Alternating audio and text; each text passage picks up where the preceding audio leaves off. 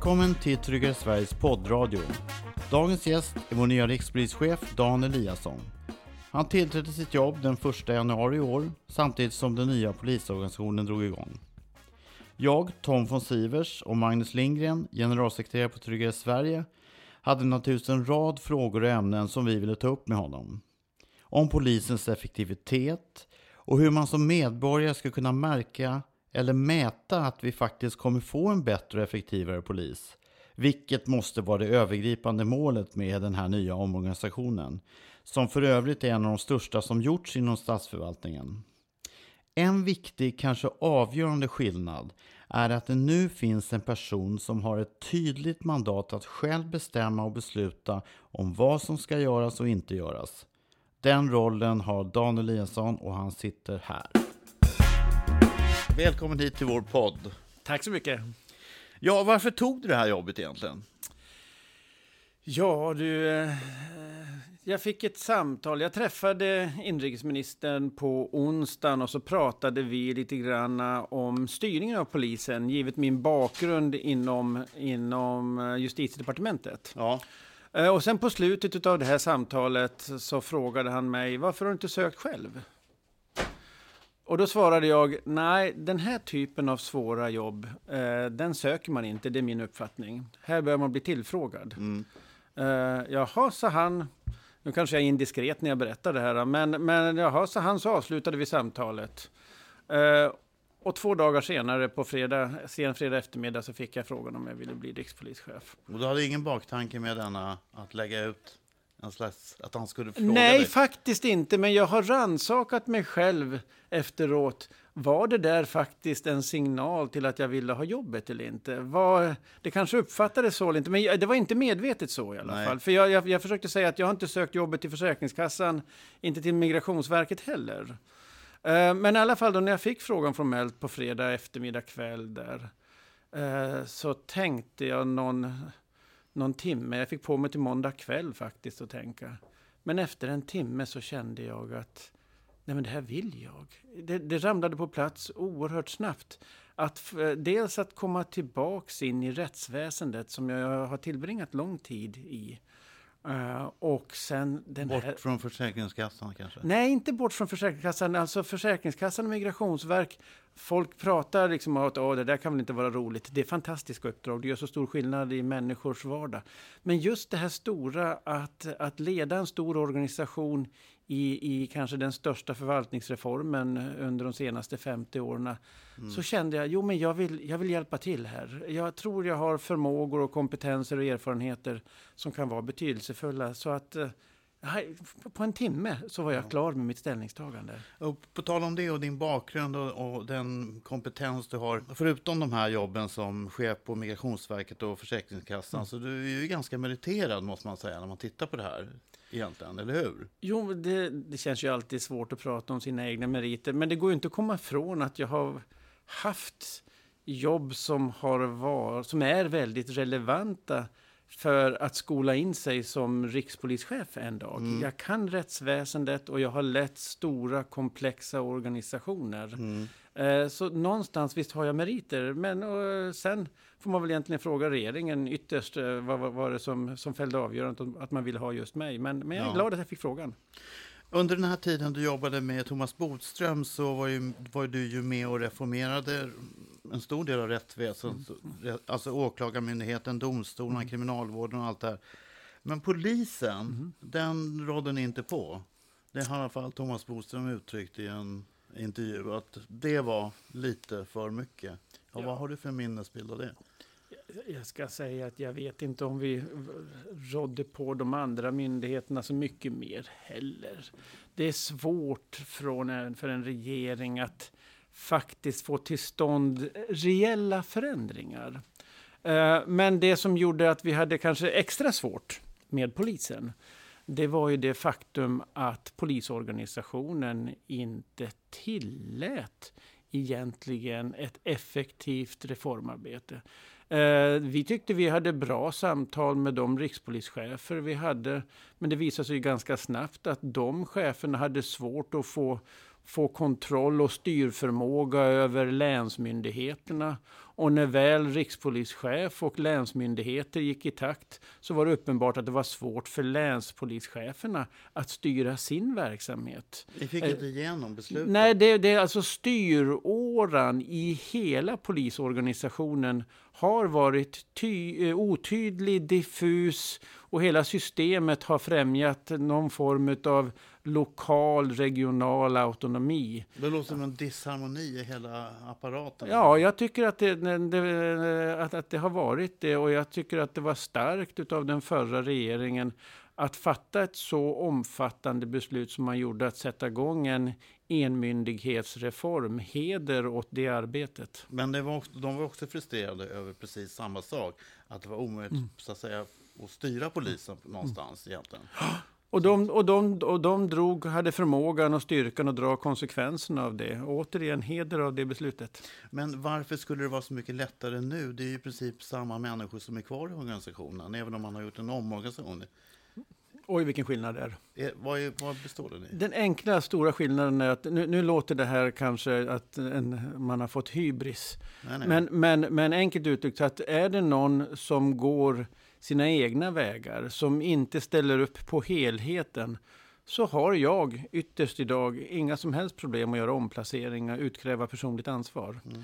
Eh, ansvarsutkrävandet har varit en bristvara i, i, i svenskt rättsväsende och i svensk polis. Mm. Och, och, och, jag hoppas att jag aldrig ska behöva utkräva ansvar. Men nej. bara med kunskapen om att, att, att att den, den möjligheten finns nu på ett annat sätt kommer att skapa en större förståelse och vilja till att jobba för helhetslösningar jämfört med vad man gjort tidigare. Mm. Men eh, jag tänkte fråga, det finns ju många, en del, alla tjänster är inte tillsatta, alla polischefer här. långt ifrån alla. De polischefer som sitter och jobbar utan att veta om de verkligen ska få fast anställning, mm. inte, inte hur benägna är de att kunna rikta kritik mot den här organisationen? Man sitter ju ganska löst så att säga. Ja, jag tror att där pekar du på en, där pekar du på en situation som är besvärande under innevarande år. Eh, jag tror inte chefer kommer att vara eh, i sitt esse att ifrågasätta saker och ting för att utveckla organisationen. Men det är precis vad du skulle behöva höra, några nej-sägare ja. också. Ja, men de, de, kan jag tala om för dig att de har jag i min närhet direkt.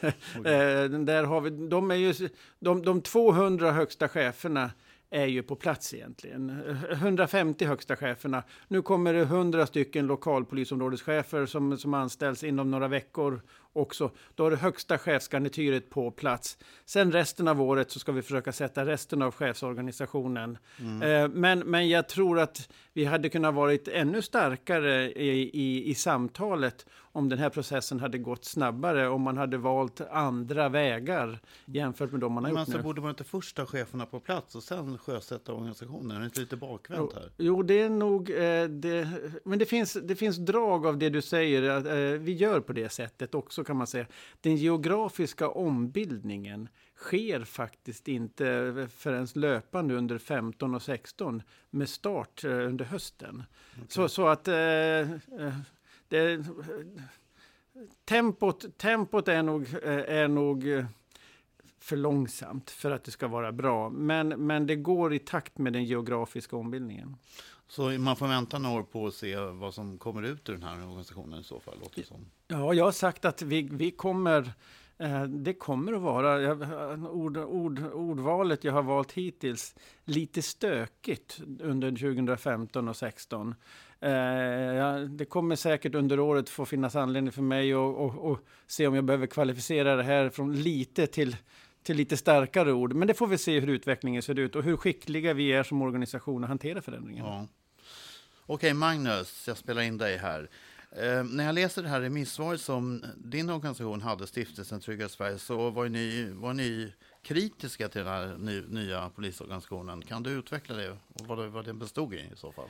Ja, egentligen så vill jag ju vara tydlig med att det är överspelat nu. För att det, det vi gjorde, det var ju att utnyttja det demokratiska spelrummet och hade synpunkter på det och de förslag som låg. Men ni var en av de få som var kritiska? Ja, det stämmer. Vi var en av fyra remissinstanser som var kritiska. Och eh, vår kritik den handlar ju om eh, snarast den här synen på att en centralisering av svensk polis skulle lösa alla problem och några till. Och vi var ju i vårt remissvar tydliga med att vi ser att det självklart finns fördelar eh, och att det till och med är nödvändigt att centralisera vissa delar inom svensk polis. Men på samma sätt så menar vi att andra delar måste vara helt lokala.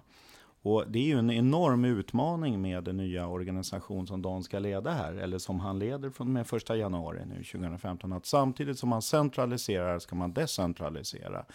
Men, men som sagt, när beslutet väl var fattat, då är vi lojala och jobbar för att det ska bli så bra som möjligt. Så att vi hade synpunkter under den demokratiska processen. Nu försöker vi göra från vårt håll då till att eh, eh, göra det här så bra som möjligt. Och en sån konkret sak, det är ju att vi har eh, tagit fram ett nationellt brottsförebyggande program där vi Men har vänta, försökt... får jag fråga dig? Ja. Alltså, nu har ni tappat den här kritiken då? Bara för att ni inte fick igenom det? Eller Nej, men vi kanaliserar. Alltså, det finns ju de som har gjort tvärtom. Att man är tyst under den demokratiska processen, men nu skriker man högt. Jag tycker att det är mer hederligt att göra tvärtom. Okej. Men däremot så söker vi andra vägar nu. Att utifrån det beslut som är fattat så försöker vi göra bäst av situationen. Och en sån viktig utgångspunkt för oss, det är att det finns en tydlig lokal förankring. För att all polisverksamhet världen över bygger på att det ska vara en polis som känner medborgarna och är känd av medborgarna. Och där har vi också haft en bra dialog med, med eh, polissamordningen som har suttit och jobbat nu under ett par år då med att ta fram och förverkliga det som nu Dan styr. Bland annat har vi fått gehör för våra krav på att det ska vara minst en polis per 5 000 invånare. För det är ju det som vi har fört fram som erfarenhetsmässigt krävs för att det ska eh, vara just en polis som känner medborgarna och är känd av medborgarna. Där kan man ju känna en viss farhåga dock om man börjar upp, tillsätta, alltså det är naturligt, självklart måste man tillsätta de högsta cheferna. Men fortsätter man att tillsätta folk uppifrån, då finns det ju inga poliser kvar ute i lokalkapillärerna. Vad säger du det? Men jag undrar om du har rätt där Magnus. För att vad, vad, vad vi gör för någonting, det är ju att vi plattar ju till organisationen ganska rejält. I syfte just att få ut mer människor i, i, i kärnverksamhet. I utredning, i ingripande verksamhet, i områdena, kommunpoliser. Så att, eh, nej, jag vet inte riktigt om jag ser sambandet på samma sätt som du. Tänk du trycker ihop någonting från 7, 8, 9, 10 våningar till 6. Så det är klart att det kommer ut massvis med människor ur det här som ska ut i kärnverksamheten. Det är väl snarare som så att tempot är bekymmersamt. Att om, om du kaskaderar det, med börjar med höga chefer och sen indirekta chefer och sen direkta chefer, så finns det väl en risk att kraften i förändringen eh, inte blir så stark när vi väl får de eh, enhetscheferna på plats, att det tar för lång tid. Och det är därför vi diskuterar just nu, hur kan vi snabba upp de här processerna så vi har så lite chefstapp som möjligt i kraften. Men, men hur ser du på den principiella frågan, det här att kunna garantera... Man har en starkare centralistisk styrning, det är helt klart här. Men hur kan man eh, också garantera att närpolisen är, finns där och är mer än tidigare? Hur, hur går det ihop, de två sakerna? Det går alldeles utmärkt ihop eftersom vi i polisen nu är fullt överens om att det är den lokala problembilden som ska vara vägledande för hur vi ska jobba. Och hur tar vi fram den lokala problembilden då? Jo, det gör vi genom samtal, medarbetardialoger, kunskap, statistik och alltihopa. Och så utformar vi, vi inför någonting helt nytt i svensk polis, i svensk statsförvaltning just nu.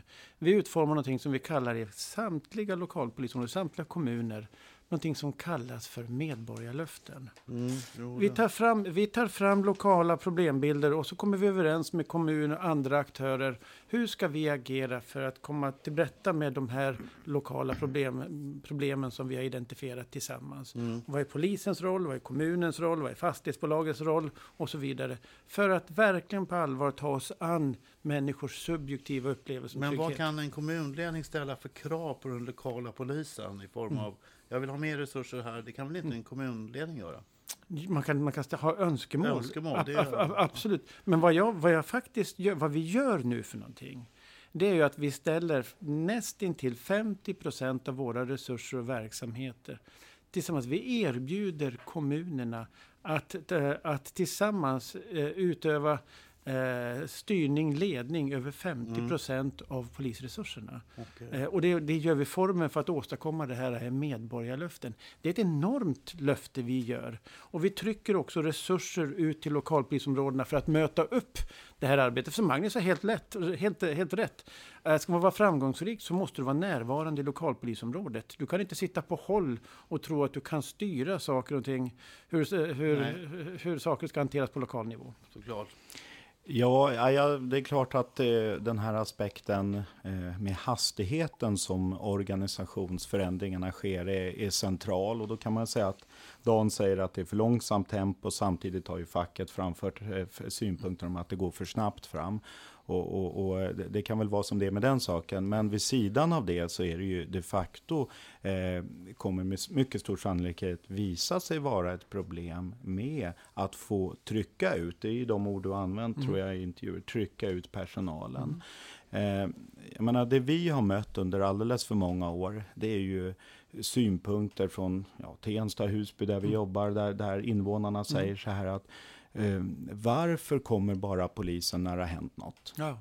Varför är det bara de yngsta poliserna som är här? De minst erfarna. Och hur kommer det sig att när vi har lärt känna våra poliser efter sex månader så, så lämnar de? Så att jag menar, ansatsen är ju oerhört viktig, att det ska vara en lokalt förankrad polis. Men jag tror att det undervärderar problemen om man inte ser att det kan uppstå problem med att faktiskt ha en numerär eh, att eh, tillsätta ute i lokalsamhället. Inte minst utifrån Brås nya beräkningar som visar att vi eh, är väl på 1985s nivå när det gäller antalet poliser med tanke på att Å ena sidan har vi blivit fler poliser, absolut. Man pratar om 2800 tror jag, eller 2200 däromkring. Men samtidigt har vi ju blivit ungefär en miljon människor fler i Sverige sedan 1985. Så vad är din... Nej men alltså kontentan är, ja, hastigheten med vilken den här omorganisationen pågår, det är ju en viktig aspekt, absolut. Och alla omorganisationer tar ju erfarenhetsmässigt tid, så det får man ha förståelse för. Men det uppstår ett vakuum där ute, det är ju en sak. Men det andra är ju att det ska ju de facto också finnas poliser, inte minst i semestertider, att tillsätta ute i våra mest utsatta områden, i de här förortsområden. Så det tror jag att det undervärderar problemen om man inte också ser att antalet är viktigt och en utmaning i det här fallet. Mm. Två saker där eh, när vi pratar om reformen. Jo, men hastigheten i reformen, det är en sak. En annan sak, och kanske en delmängd i det, är ju hastigheten i rekryteringar. Eh, reformen är ju betydligt mycket större än bara rekryteringar av chefer. Eh, måste man ha klart för sig. Eh, men den här frågan sen då som du nämner om, om ut i de utsatta områdena som en del kallar dem. Eh, särskilt utsatta områden säger en del andra. Nej, men vi är överens. Vi ska rekrytera ett stort antal områdespoliser, kommer de att kallas, som ska kunna stå för långsiktighet i området och bara undantagsvis eh, användas för ingripande verksamhet. Och just den här, den här, den här ordningen som innebär att vi plattar till organisationen rejält tar bort ett antal chefsled gör att vi skapar, trycker fram den här resursen, skapar förutsättningar. Sen om den räcker, Magnus, eller inte. Eh, om det räcker för att skapa en ökad trygghet i de utsatta områdena, ja det får vi väl se under 16, 17 någonstans. Och är det som så att vi säger att nej, det här, det här varit inte tillräckligt bra, ja men då måste vi vara kristallklara med den uppgiften till, till vår uppdragsgivare och säga att vi behöver fylla på här. Eh, sen är det här långa ledtider, vi kanske, måste, vi kanske måste utvärdera det här till och med tidigare än det här. För att en rekrytering, en stor rekrytering av personal på vårt område, det går inte bara över en natt. Va? Det, det är långa ledtider. Men, men, men ambitionen att få ut människor till utsatta områden, den finns där definitivt. Och jag tror att jag och den här generationens polisledning kommer att mätas, vägas av omvärlden om hur framgångsrika vi är i det arbetet. I mina di- dialoger jag har med regioncheferna till exempel, så är den, den, den allra viktigaste frågan jag pratar hela tiden, det är hur ser det ut med resursförflyttningen?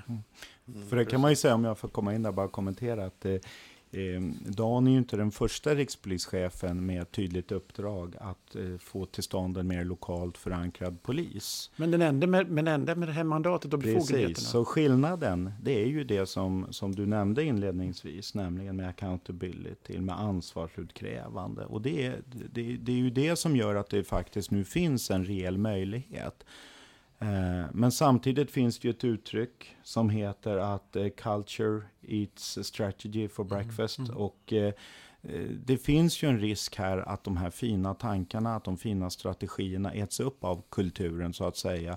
För att eh, vi är nog överens om att eh, tankarna har rätt i många delar här. Alltså, även om vi från början då hade synpunkter på den här centraliseringen. Men vi tycker att vi har fått gehör för våra synpunkter i, stor utsträckning i alla fall. Men svårigheten är ju att gå från ord till handling, att få till det här i praktiken. Och där är ju nyckeln då just ansvarsutkrävande. Men det kommer ju bli intressant först när vi, ja, när vi kommer in på den typen av frågor. När man ska flytta personal, för det kan jag ja, tänka mig att det blir Den frågan, frågan skulle jag vilja ta upp. Om man helt enkelt inte vill jobba på den här orten eller, eller ute i området, hur ska du hantera det? Nu får vi se. Till att börja med så är det ju ett enorm form av ansökningsförfarande. Mm. Uh, och vi får väl se hur långt det mäktar. Uh, jag tror det kommer att mäkta långt om du får jobba med långsiktighet. Uh, om, du, om, om risken är att du ska hela tiden ryckas ut i ingripande verksamhet och du inte kan jobba långsiktigt med de som är boende i området, skapa förtroende, ja då kommer nog vi att dräneras på kompetens. Men kan vi, kan, kan vi värna långsiktigheten så är, så är min uppfattning att många vill, vill, vill, vill delta i det här arbetet. Eh, jag vet Magnus, i, i en sån här ombildning så finns det ju hur många utmaningar, eh, svårigheter som helst. Eh, de kommer att komma på, på, på, på resans gång. Det kommer att uppstå bekymmer och problem. Vad jag försöker göra hela tiden, det är att försöka prata om de hägrande målbilderna, möjligheterna. Tänk vad vi kan åstadkomma tillsammans om vi sätter det här. Va? Och hela tiden måla de positiva bilderna så att vi förändrar kulturen, så vi ser de positiva målen på ren svenska, skiten kommer att dyka upp under, eh, under resans gång vare sig vi vill eller inte. Och då får vi hantera det ändå. Eh, men du har helt rätt, det kommer att dyka upp problem. Tveklöst. Mm, precis. Eh, just det här med... Eh, ja, jag har hört att när du gjorde ditt installationstal, eller i alla fall i pressen här, så, och det har ju sagt många gånger, vi, vi, har världens bästa poliser, eller världens bästa polis, mm. men det är organisationen det har varit fel på. Det, det har varit ditt uh, mantra ja, lite grann. Vi har väldigt, väldigt, vi har, vi har poliser, jag tror att till och med har sagt poliser i världsklass, världens bästa, jag har inte kunskap okay. om alla poliser, men, men i alla fall i världsklass, garanterat. Ja, precis. Men eh, hur ställer du då till det här eh, kravet, att, eller det, tanken att de här världens, en av världens bästa poliser måste ha högskoleutbildning? Mm. Varför ska det behövas om man redan har nått en så hög nivå på Ja, för att de kanske kan få ännu bättre möjligheter. Men tycker det du finns, att det är nödvändigt? Alltså, jag tycker att det är bra, ska jag säga. Vet du varför? För jag tycker att det, om, om, du läser, i grund och botten på Polishögskolan så läser du ju väldigt mycket som är idag akademiska kurser. Varför ska du inte få akademiska poäng för det för? Nej. Varför ska du diskriminera? Varför ska du låsas inne i polisyrket för? Du kan väl få, eh, om du i alla fall läser ak akademiska kurser, varför kan du inte få poäng för det så du kan bli rörlig om du vill? Mm. Det är väl en frihetskänsla för polisen. Annars blir man inlåst menar du? Ja, du kan bli i alla fall, det främjar ju rörlighet i alla fall. Eh, så att du kan gå in och ut i yrket på ett bättre sätt kanske än vad vi har. Jag skulle vilja säga att vi har för lite rörlighet in bland, bland de polisanställda. Jag skulle inte ha ett bekymmer om man går in och ut lite mera. Men det, här, det är inte ett sätt bara att höja statusen i yrket för en utifrån en löneaspekt, utan är det kunskaper som faktiskt måste tillföras som inte finns idag? Jag tror att, att det, jag tror att eh, rent allmänt så är väl uppfattningen att, att du, om du läser till polisyrket i en akademisk miljö så främjar det det fria meningsutbytet. Du hamnar i, du får andra samtal än om du bara studerar med polisstuderande på Polishögskolan i Sörentorp. Mm. Eh, horisonten vidgas eh, och det tror jag är positivt. Och så får du tillgång till forskningsmiljöer mm. på ett annat sätt än tidigare. Eh, jag tror inte att det behöver vara så stor sak det där, men jag tror att, att utvecklingen åt det hållet är positiv. Eh, jag är inte motståndare, tvärtom, jag är en förespråkare. Eh, jag tänkte bara sticka in med en fråga som handlar om eh, polisens synlighet. Den mm. i alla fall för mig som medborgare. Eh, någon gång måste vi kanske träffas senare och utvärdera efter några år. Eh, hur har jag som medborgare verkligen fått någonting utav allt det du har sagt mm. och den här organisationen och hit och dit. Hur har jag märkt det här? Mm. Och jag skulle vilja pressa dig lite ja. på de punkterna. På vilka punkter vill du att jag ska utvärdera den insats som du har gjort eller om tre år eller mm. några år? Det är, det är några saker jag mm. skulle vilja att du spaltade mm. upp. Eller vi kan köra dem en gång mm. egentligen. Vad, vad, är det som, som medborgare alltså? Mm.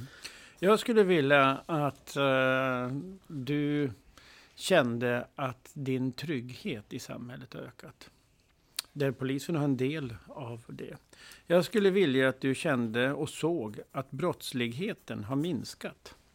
Det är de två huvudsakliga uppdragen när svensk polis har. Öka tryggheten. Den använda och, och, och, eller den utredda? överhuvudtaget skulle du känna att den minskar. Ja, den, eh, den, den faktiska brottsligheten eh, eh, ska, ska minska. Och sen så skulle jag vilja att du kände större förtroende för polisen. Där vi har blivit mer tillgängliga, mer serviceinriktade. Där när du ringer till oss... Mer synliga mer synliga, ny, modern, då du kan kommunicera med oss över, över, över eh, både sociala medier och, och med ny teknik. Mm. Eh, ställ frågan till mig, hur många appar har vi som gör oss tillgängliga idag? Och så kommer du få se framför dig, det syns inte i, i radion, men en rådnande rikspolischef som säger att det var inte så riktigt bra på den fronten än. Men, Där, men till exempel att eh, de här utrednings... Hur många inbrott som klaras mm. upp och hela, det, det är också en sån här grej som mm dra ner polisens... Mm. Att det inte är värt att anmäla, ni avskriver. Mm. Det är det medborgarperspektivet är hela tiden. Mm. Eh, kommer jag få se någon förbättring på den punkten? Ja, det kan, jag, det kan jag också säga. att Jag kan garantera dig att utredningsresultaten kommer bli bättre. Hur mycket bättre de kommer att bli, det vet jag inte. Men att de kommer att bli bättre, det, det, det skriver jag under en, en, en, växel på med en garanti. Vad, däremot så kanske vi i lång, längre sikt behöver diskutera vad är ett bra resultat? Är det antal förundersökningsprotokoll till åklagare? Nej, det kan det inte vara, för det måste ju vara kvalitet i dem också. Det får inte vara tomma pizzakartonger som kommer till åklagaren, utan det måste ju vara fyllda med någonting. Va? Är det lagföringsprocenten som är det viktigaste? Hur många utav de förundersökningsprotokoll som vi levererar till åklagare ger i slutändan fällande dom? Är det antal människor som vi lyckas lagföra? Ah, det är knappast Guds ja, mening. Vad tycker du? Nej, men alltså, vi har fortfarande det politiska systemet och polisen och åklagare tillsammans. Jag tycker inte vi har hittat egentligen den bästa målbilden. Hittills idag ska man säga att det är det, eh, om vi ökar tryggheten och minskar brottsligheten då har, vi, då, har vi, då har vi varit framgångsrika. Men vi behöver ta det här samtalet ett snäpp till, för det är jätteviktigt när vi ska inrikta vår verksamhet. För att det är, även inom din kår är det så att det finns en frustration för de poliser mm. som gör sitt jobb så att säga, mm. i processen, men det leder ingenstans. Jaha. Och, det, det, det, är demoraliserande för hela systemet på något ja. sätt. Eh, sen finns det ju många som gör saker som leder till någonting också, ska man komma ihåg. Va? Men vi är ju en del av en rättskedja, det får man inte komma ihåg, eller glömma bort heller. Va? Mm. Vi, är ju, vi, vi, vi äger ju inte åklagarnas arbete. Men, men eh, ett bra samarbete åklagare och polis emellan. Eh, bra återkopplingar från åklagare när vi är framgångsrika eller inte framgångsrika inom polisen. Eh, samarbete kring hur vi driver arbetet framåt. Ja. Mm. Men du bor ju här i Stockholm också, eller ja. nu?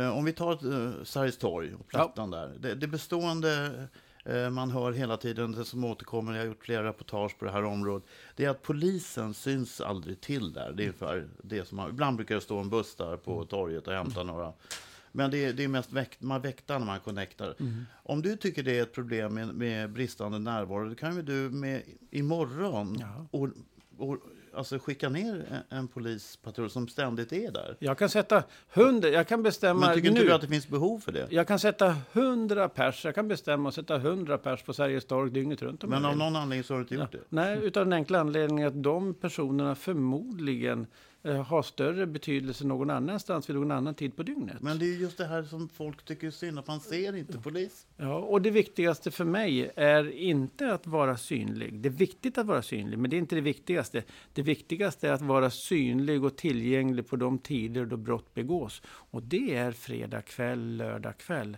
Där har vi stort behov av att vara på Sergels torg och på, på, på... Men det var ju precis det man pratade om, de här utsatta områdena. Mm. Polisen kommer bara när det är bråk. Ja, och därför, gör vi, inte och, där. därför, och, därför, och därför gör vi precis det som Magnus sa.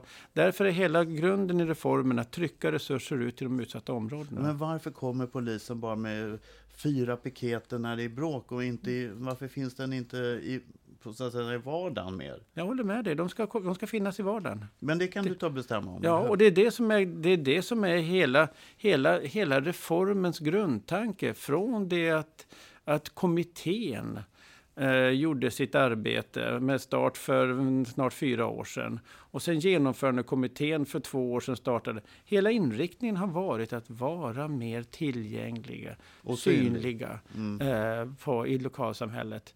Eh, men man måste, när man pratar synlighet så måste man ha i åtanke att när är de flesta av oss ute? Jo, vi är ute på dagtid i veckorna eller, eller på helgen. Mm. Är det då brotten begås?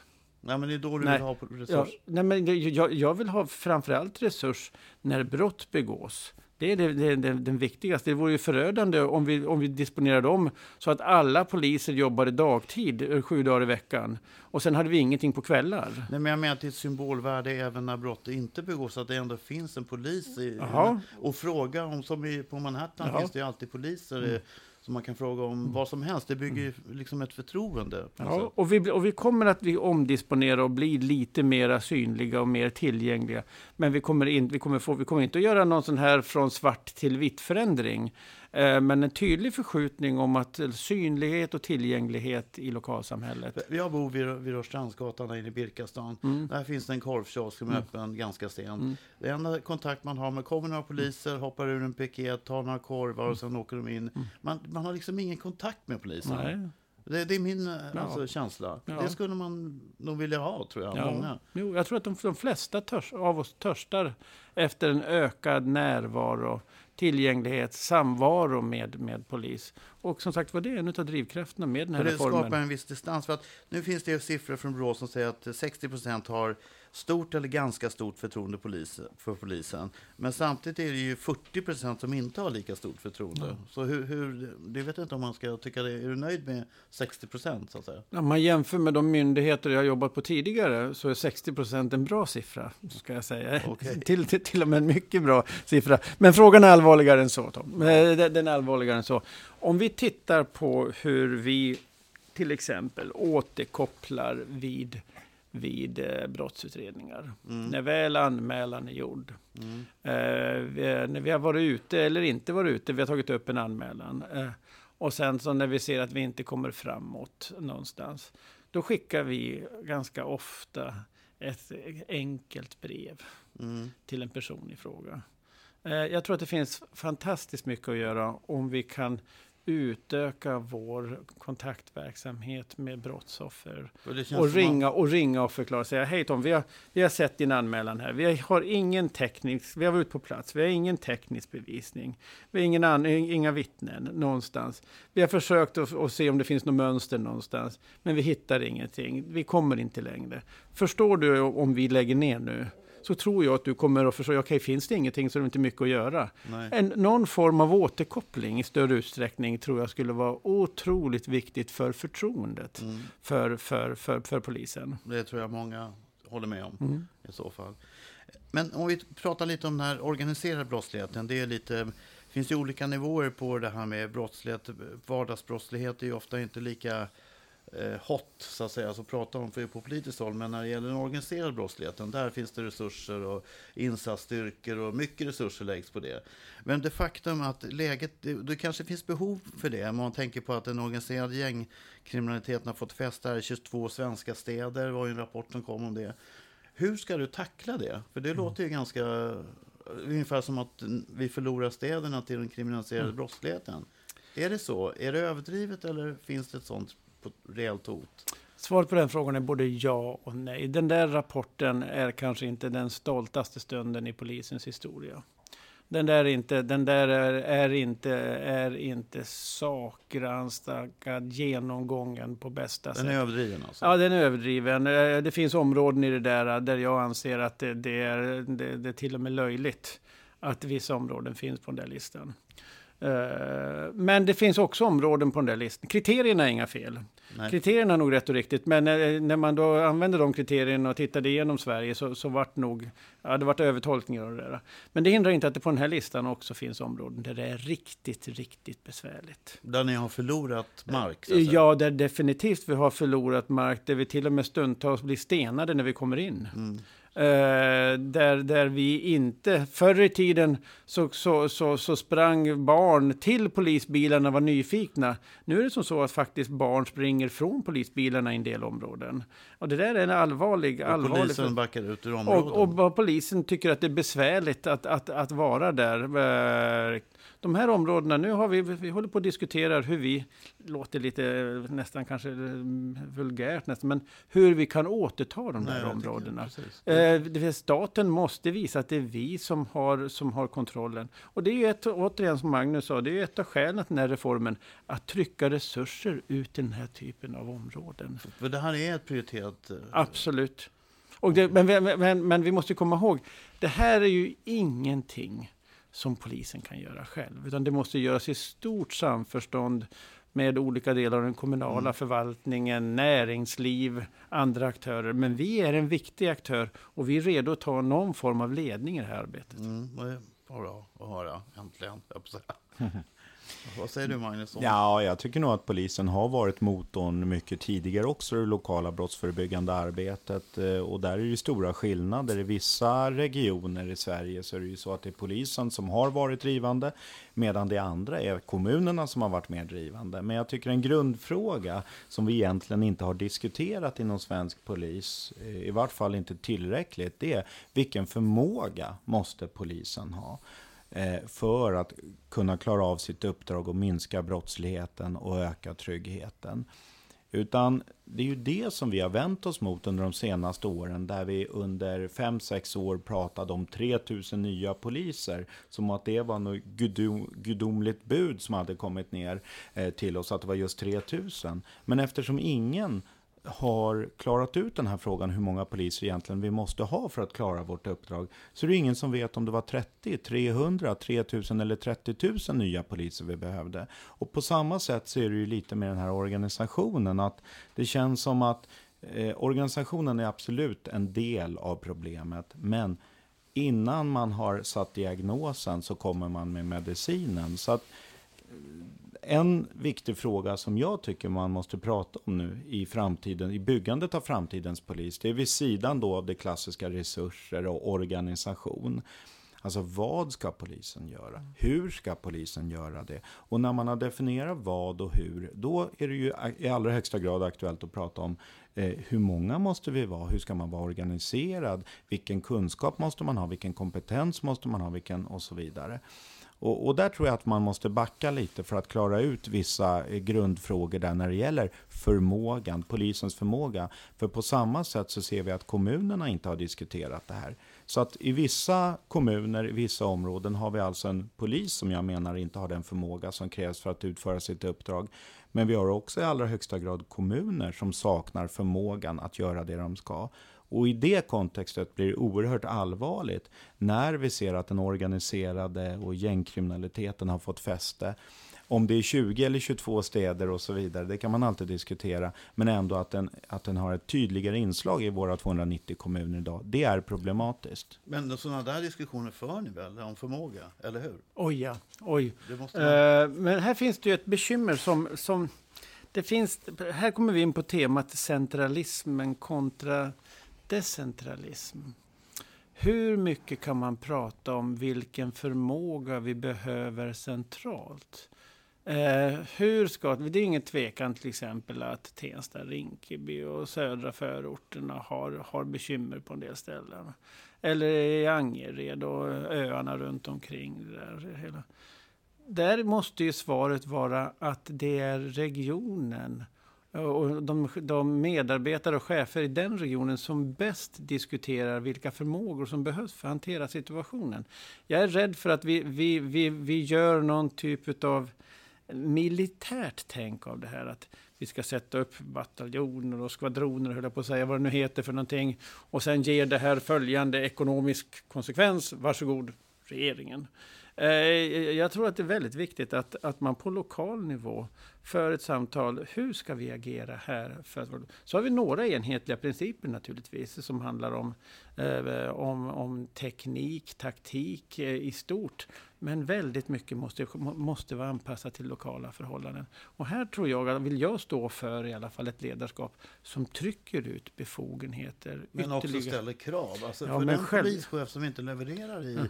Angered eller vad det är. Mm. Den personen måste väl du flytta, sparka helt enkelt? Eller när kommer den, är det så osvenskt att det kommer ske någon gång? Nej, men om du tittar på min historia, om du skulle följa den på, på, på både från justitiedepartement, eh, från migrationsverk och försäkringskassa så ser du att jag har gjort förändringar när resultaten inte har blivit som de ska vara.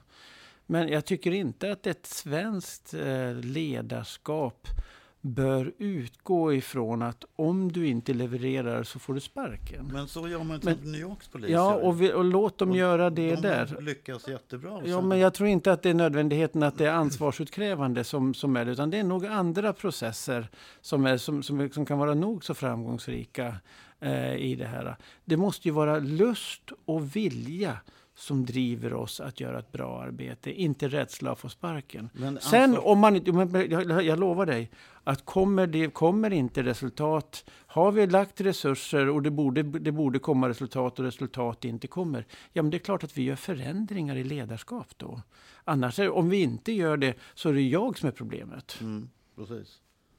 Okej, så det kommer att föras in med, med, din tid för det har inte varit riktigt... Nej, det, kom, det kommer att föras in här, men jag vill, när jag säger det va, så vill jag vara väldigt mån om att att också vara tydlig med att mitt ledarskap handlar inte om repressalier. Mitt, mitt ledarskap handlar om lust, ambition och vilja att ta ansvar.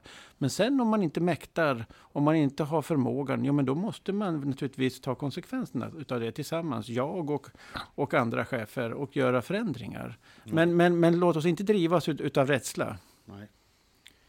Ja, jag tänkte bara en kommentar kring det här. Ja, men självklart är det den lokala problembilden som ska styra och eh, den förmåga som måste finnas i kommun och polis, den måste ju klaras ut lokalt. Men samtidigt så menar jag att det är ett problem eh, som vi har möjlighet att hantera nu utifrån den centralisering som ändå har skett, att en gång för alla klara ut, ja men hur lång tid tar det att utreda ett bostadsinbrott? För först när vi har gjort det så, måste, så, så, kan vi ju säga hur många poliser och civilanställda vi måste ha som jobbar med den typen av frågor. Hur lång tid tar det att utreda ett våldtäktsbrott? Och vilken kompetens behöver man? Vilken utbildning man behö behöver man? Vilken organisation ska vi ha? Först när vi har klarat ut de frågorna på central nivå så kan vi ju professionalisera vårt arbete och öka den här personuppklaringsprocenten från 3, 4, 5 procent för inbrott uppåt.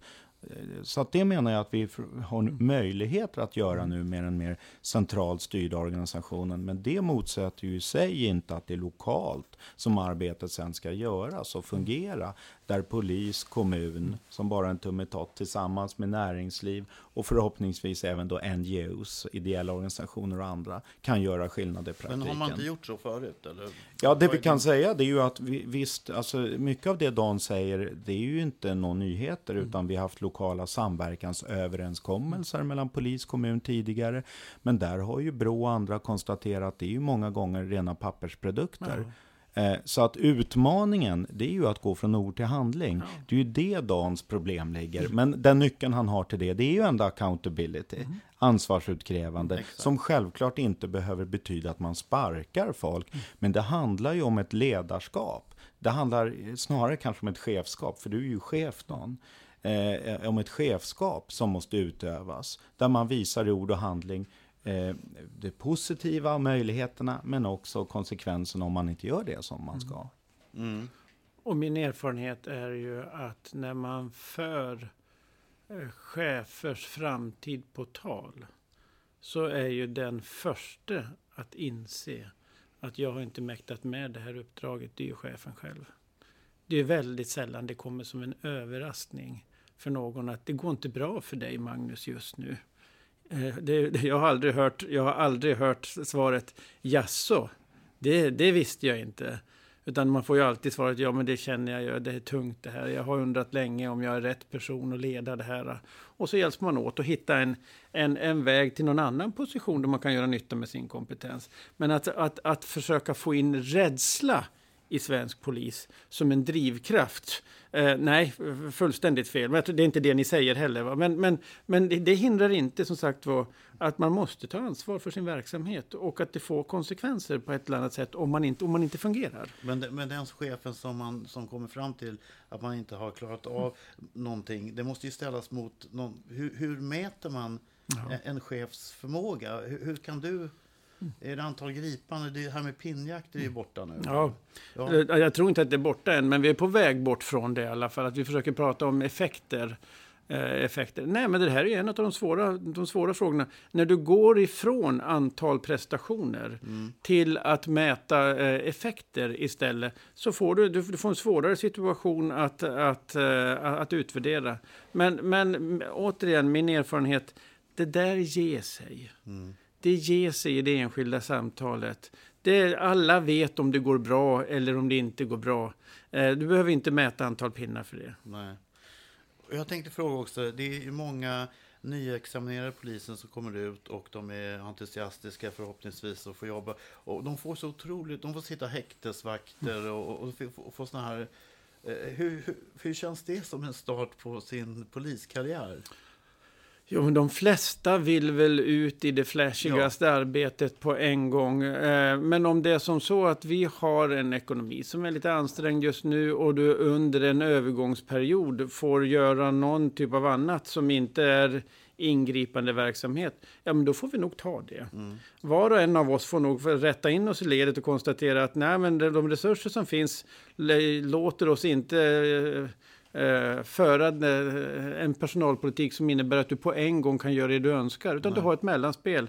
Då får vi ta det. Men på tal om det, när kommer du ta ett beslut om att alla de här uppgifterna som civilanställda skulle kunna göra, pass och allt mm. sånt där, att, det över, att inte poliser behöver sitta och göra sånt jobb? Men Om det, du nu tycker så. Men det går inte att föra samtalet på den nivån. Utan där måste respektive regionchef se hur vill de disponera styrkorna på bästa sätt för att få så slagkraftig verksamhet som möjligt. Men tycker du det är viktigt att polisutbildade människor sitter och, och hanterar mina pass? Skulle man inte kunna du kan, säkert hitta, du kan säkert hitta olika mixar som, som, som, som skulle kunna vara bättre än vad vi har idag. Men behövs inte de i andra, eh, mera där de är utbildade för?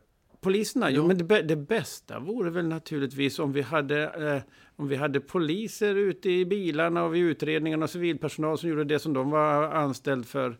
Men nu har det varit en väldigt hård fokusering på antal poliser. Och så en begränsning i, i, i hur mycket budget vi har. Och då måste vi försöka göra den slagkraftigaste mixen av de resurser vi har. Och då leder det ibland till att någon polis måste göra det som traditionellt en civilanställd har gjort under en övergångsperiod.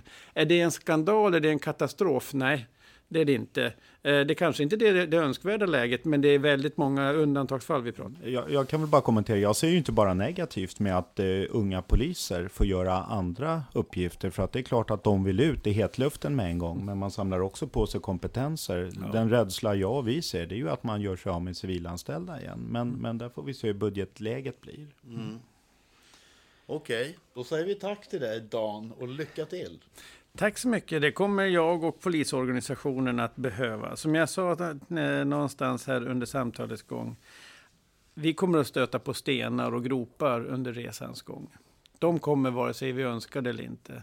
Däremot är det viktigt att vi pratar om de positiva effekterna hela tiden som den här reformen kan komma att få för Sveriges befolkning. Jag tror mycket på den här inriktningen. Och nu har vi starkt politiskt stöd, stor, stor majoritet i svenska samhället som tror på det här. Så, så låt oss kroka arm och göra det här så bra det bara kan bli. Om ett, två år sitter vi här igen och då kan vi utvärdera hur det gick.